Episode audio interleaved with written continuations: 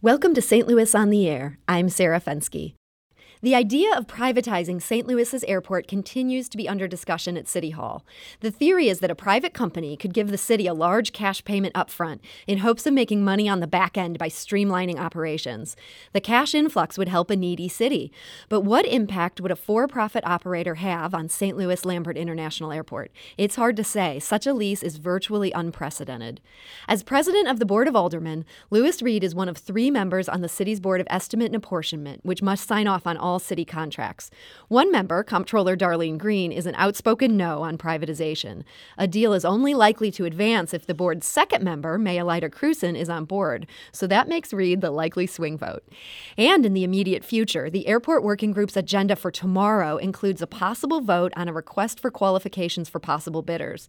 That means the privatization process could finally be moving forward, but it's up to four working group members, one of whom is Lewis Reed's designee.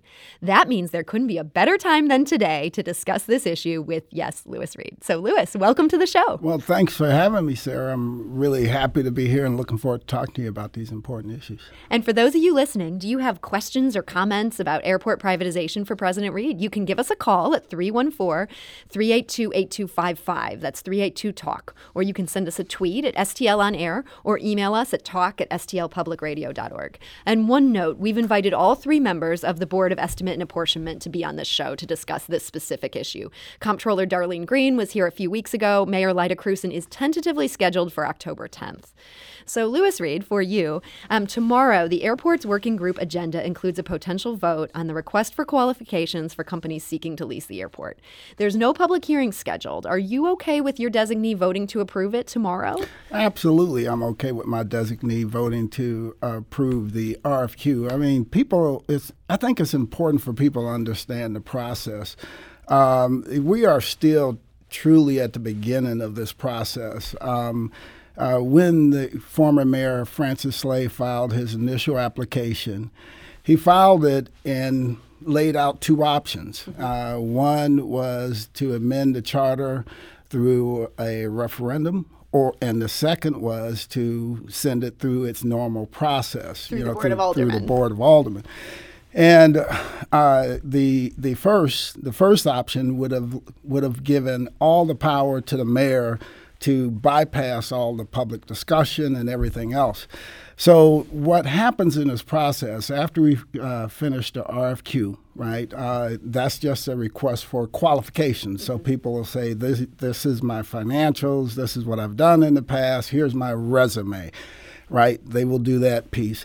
What follows that would be an RFP process. And once we get through an RFP process, we truly have something to make a decision on. I mean, uh, you know, everyone that says they're for or against, they have no idea because we, right. there's like literally nothing in front of us to say what we can make a decision on, right? Uh, so once we get that information and get all of the data, then all of that all of that information begins making its way through government. It has to first, you know, it has to have, have FAA approval. It has to have approval by the majority of the airlines. Then it has to have approval of the Board of E&A and approval of the full board of aldermen. Now, so there's a lot of steps here. There are a lot of steps, and then here's the thing: once it once it uh, once it makes it to the full board of aldermen, we will have public discussions and public hearings all over town about that, right? So before the before the final measure can move through the board of aldermen, it will have ample time for public discussion. So that's where the public uh, public engagement piece comes in. So, uh, you know, I'm happy that we're moving through this process opposed to moving through a process where a mayor sitting at their seat with a pen and paper can just make the decisions in a vacuum, right?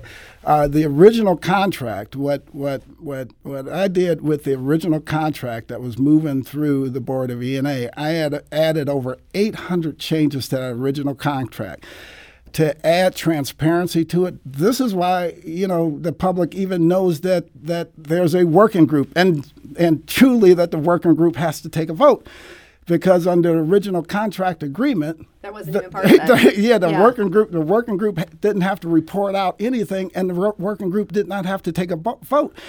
And public hearings and public discussion, none of that stuff existed. So let's talk about a couple things that are in that contract that uh, they might well have been things that you pushed to add. Um, one of them says that there were supposed to be two staff people working on this deal that were underwritten by the working group. One of them was going to be at the St. Louis uh, Development Corporation, and one of them was supposed to be housed at the Board of Aldermen.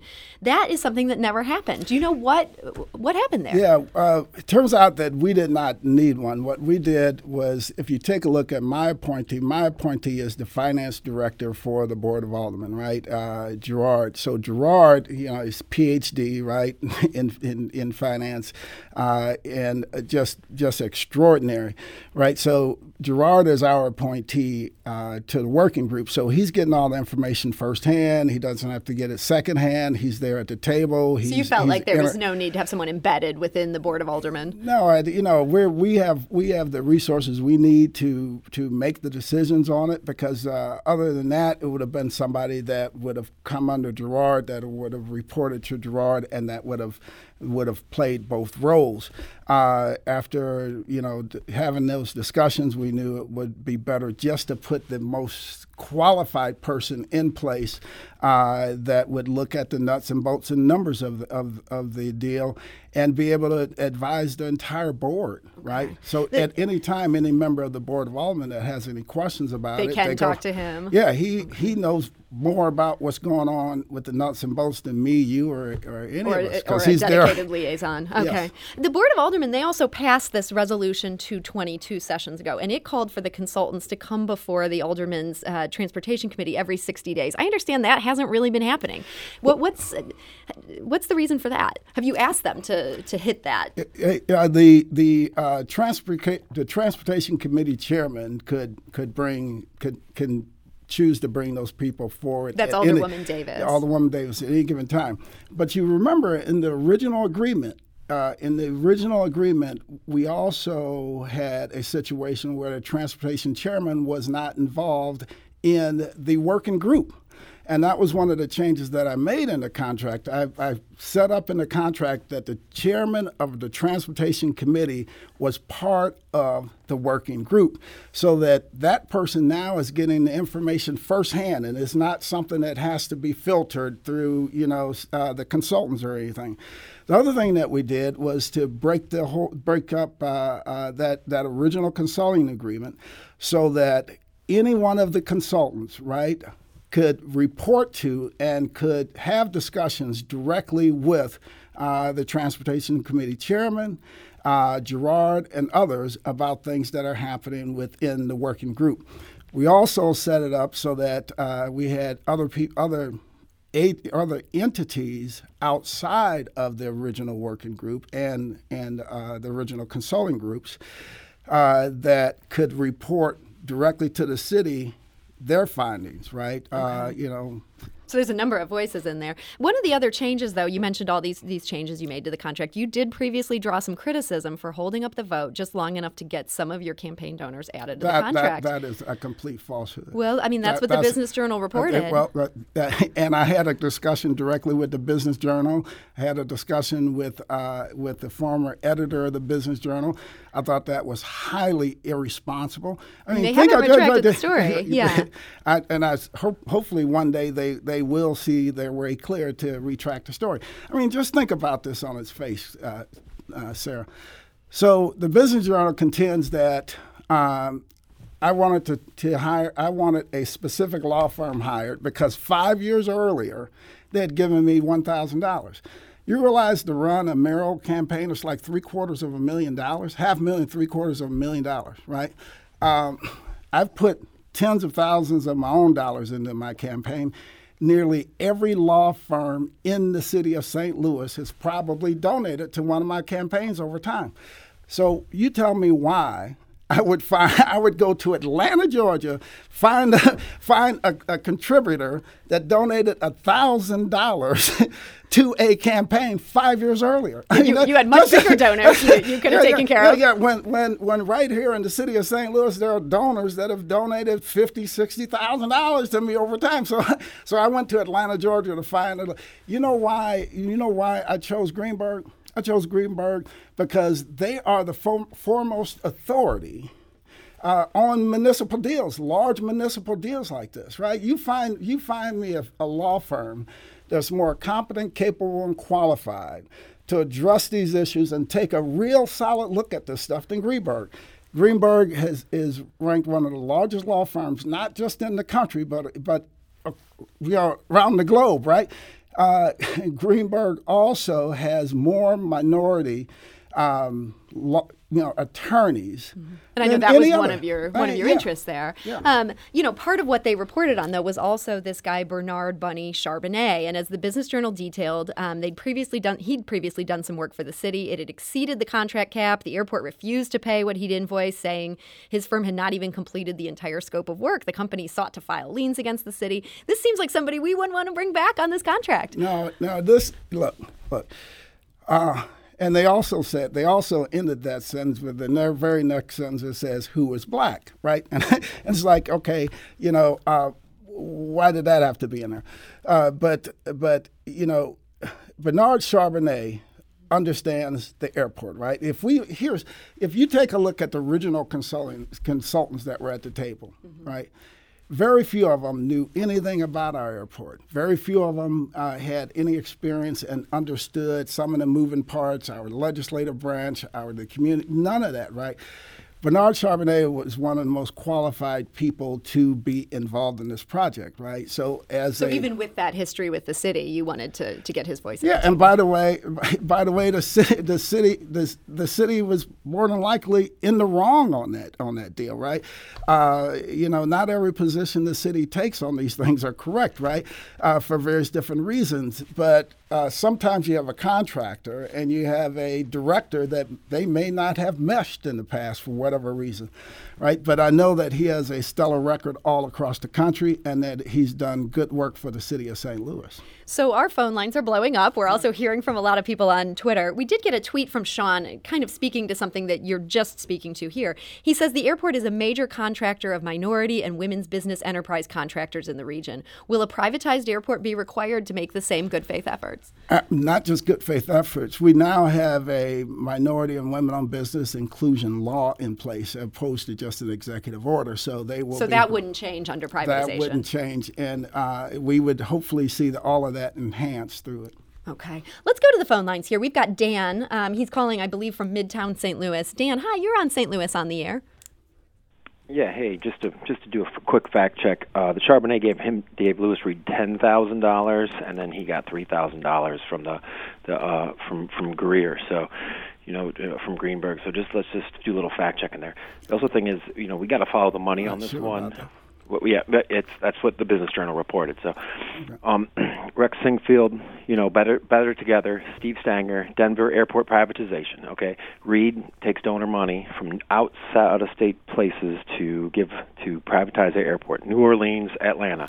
They're not St. Louis. Why is Lewis Reed so reluctant to put this to a vote of the people of St. Louis? I'll give and that question to Lewis Reed. Dan, you've uh, you've certainly done your research on some of these details. Lewis, what would you say to Dan's? Well, um, I wouldn't I wouldn't say Dan has done research. I say Dan read the Business Journal. Two completely different, two completely different things, right? And and uh, you know, it's comfortable tying together these these loose facts that the Business Journal kind of attempted to weave together. Um, uh, you know, you know, first and foremost, um, I'm reluctant to give the mayor sole authority on such an important issue. And just right? to explain for our listeners, the mayor's contention is that if we put this to the vote of the people, the vote would technically authorize her to be the only yes or no vote. That's what that's, she said. You, you feel like she's correct that, in, in not, her reading. That's not what just what she said. That's what's in the application, mm-hmm. right? And that's the thing. It's important for people to get beyond just these superficial things uh, you know, everybody's entitled to their own opinion. There's only one one set of facts, right? And you know, it's clear in the application that uh, former Mayor Slay uh, put together. He put that in there as an option because he knew it would be tough to deal with the Board of Aldermen. And also, when you go through the Board of Aldermen, we have committee hearings, and there's public testimony through those committee hearings, right? Here's the other thing. Uh, uh, when you look at what you, when you look at what it took, what it would take to get that petition done, right? 15 percent of the registered voters, right? we have what 100 between 160 and 180 thousand registered voters in the city, right? Um, but truly, in an average election, what 40,000 people show up? Very low turnout. Yeah. So you know, you don't have to get the active voters. You just have to go out and get you know 15% of the registered voters. That's a pretty easy threshold. You can end up talking to people that are not engaged, that have no idea about the discussions that are being had. But when you send it through the Board of Aldermen through committee hearings, you have engaged neighborhoods pushing their aldermen to go one way or the other and voicing their opinions. And then also showing up to committee hearings to voice their opinions directly at a committee hearing, right? So you feel like that's actually more democratic to oh, go that route? It's more democratic, and not, not only more democratic, you get at the crux of it then, right? And and you have a, a better opportunity to effectuate change in that manner. Um, I want to thank Dan for his call, but you did mention Mayor Francis Slay. Let's just bring this up. You had been quite a critic of, of many things in his administration. You ran against him for mayor. Does it alarm you that he went from starting the privatization process to now being a lobbyist for a company that might bid on it? Yeah, uh, very well. Um, I yes and no, right? You know, um, I think that when you we look across these things, you find those stuff all, all the time. People are constantly res- resigning their office at the state capitol. Then they go be a lobbyist. Lo- lobbying the people the next day. Now, now they're starting to put rules in place that that that you know call so that they have to sit out for a certain amount of time. St. Louis needs to have some rules in place, uh, some laws in place that say, okay, if you have left office, you cannot uh, lobby the city of St. Louis for whatever period. It could be five year period or whatever, right? So we need to we need to up that, you know, definitely from where it is today. Um, and put more protections in place. I think that uh, you know this is a per- perfect example. We're talking to Lewis Reed, who's the president of the St. Louis Board of Aldermen. He's here um, taking our questions about airport privatization from both us and our listeners. Um, in the meantime, though, you know I think there's just a real concern among some members of the public that everybody who's in power or was previously in power, referring to Mayor Slay, that they're just looking out for themselves and their own bottom line. Do you think that the public can have faith in this process at this point when you've got the very very man who started it is now a lobbyist, which is such an anathema to. Yeah, yeah, yeah. The, you know that that obvious that obviously that obviously you know is an issue, right? But um, but we need to look at whatever the deals are that may come in and the merits of the deal. And then we also have an opportunity when we get in committee and when we have the public hearings to bring those things out, if they even matter at that time, right? Mm-hmm. Uh, because you know they're you know, whoever uh, uh, former Mayor Slay is lobbying for may not even make the RFQ process, right? They may not even make the final bid, but who knows, right? Uh, so it's not an issue that I am concerned about today because it's not something that's that that's it's that's, not yet on the table. It's not on the table. We're we're we're we're worrying about uh, uh, things, you know, that are far off in the future that may not even have any bearing on today. You mentioned or, the need for future. a revolving door law to stop this kind of thing from happening in the yeah. future. Would you introduce an ordinance, say, to, to stop oh, that? Absolutely. I think we should have that for sure. Okay. Let's go back to the phone lines. Um, Jim is calling from Bridgeton. Um, Jim, hi. You're on St. Louis on the air. Yes, good afternoon. I have a question for Mr. Reed. Uh, presumably, the city hopes to gain a rather large cash payment should they lease out the airport to a private management company. According to Ms. Green's call uh, a few weeks ago, the airport airport is currently profitable. Why wouldn't the city do the same sort of streamlining and management improvements to increase the profitability of the airport and then keep all of the money for themselves? It would seem to be more in the long run than this one initial payment. And and the other question is, what's the city going to do with this big big payment. Uh, there's been no mention of what these funds are going to be used for, as far as I'm aware. Uh, President Reed, let's start first with why couldn't the city just do this kind of streamlining itself? I don't know. Look at what's happening today. I think that's a perfect. I mean, let's we like to argue. I mean, at, at, at, some point in time, we have to deal with reality, right? Hey, the, hey, the city is not known for streamlining. What, what is the airport doing now, right? Uh, our big win last year, by the way, was what? Wow Airlines. It lasted for what six months or something like that. Then Wow Airlines now they're gone, right? All of these things we're talking about takes capital infusion. You tell me where the money's coming from I don't know. I mean, it's just not there. We've hiked taxes as much as we can po- possibly hike taxes. I mean, we've leveraged everything. We have an aging infrastructure. By the way, not just in the city of St. Louis and each and every neighborhood across our city, but an aging infrastructure at the airport. So when we look at what's happening at the airport, we have a, cap, a, a, a, a mountain of capital outlay that who knows where that's coming from in the future, right? So, you know, beyond, before we can even look at, okay, how do we invest millions of dollars into making the runway to nowhere that was built by, you know, former Mayor Vince Schoemehl that left us with $600 million in debt, right? So it's important for people to understand that we have $600 million in debt right now today on that airport. When you say that the airport is profitable, we get seven, between six and seven million dollars a year back into our general fund. And that's somewhat unusual that the city even gets that, though. I mean, that's a that's a chunk of change. Yeah. But you're well, saying not it, really. You're saying not, it could be not really. more. When we have six hundred million dollars in debt, that's not really a chunk of change, right? it will take us, you know, what hundred years to pay that off, right? so so six so six million dollars a year when we have six hundred million dollars in debt, that is that is not math that favors the city, right?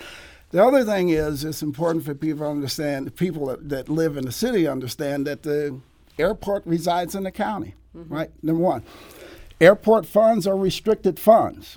There too, right? Which means that when, when you all were t- discussing the Denver airport, right? The Denver airport was a P3, right? Mm-hmm. And a P3 that, that fell apart because of bad concrete, essentially, in, in quick that was terms. Their sort of semi-privatization. Yeah, semi-privatization, but it could, completely two different Completely things. different because uh, airport privatization was set up to allow municipalities to take airport airport funds, which are restricted funds, which can only be spent to better the airport, right, and get some of those funds to go to your to your general revenue so that you can use it to address infrastructure issues and whatever kind of issues across your city. You look at our city, you look at the number of abandoned buildings, you look at families that are that are suffering from. Uh, sorry, I am sorry to say that. Yeah, we are we are out of time here, and I want to apologize to all of our callers. We have a bunch more people that had questions for President Reed. Hopefully, we can have you back on again soon. Yeah, let's do it. I can. All I'm, right. I'm free tomorrow. so thank you, President Lewis Reed, for joining us today. Um, St. Louis on the Air is a production of St. Louis Public Radio 90.7 KWMU. Thank you for listening. I'm Sarah Fenske.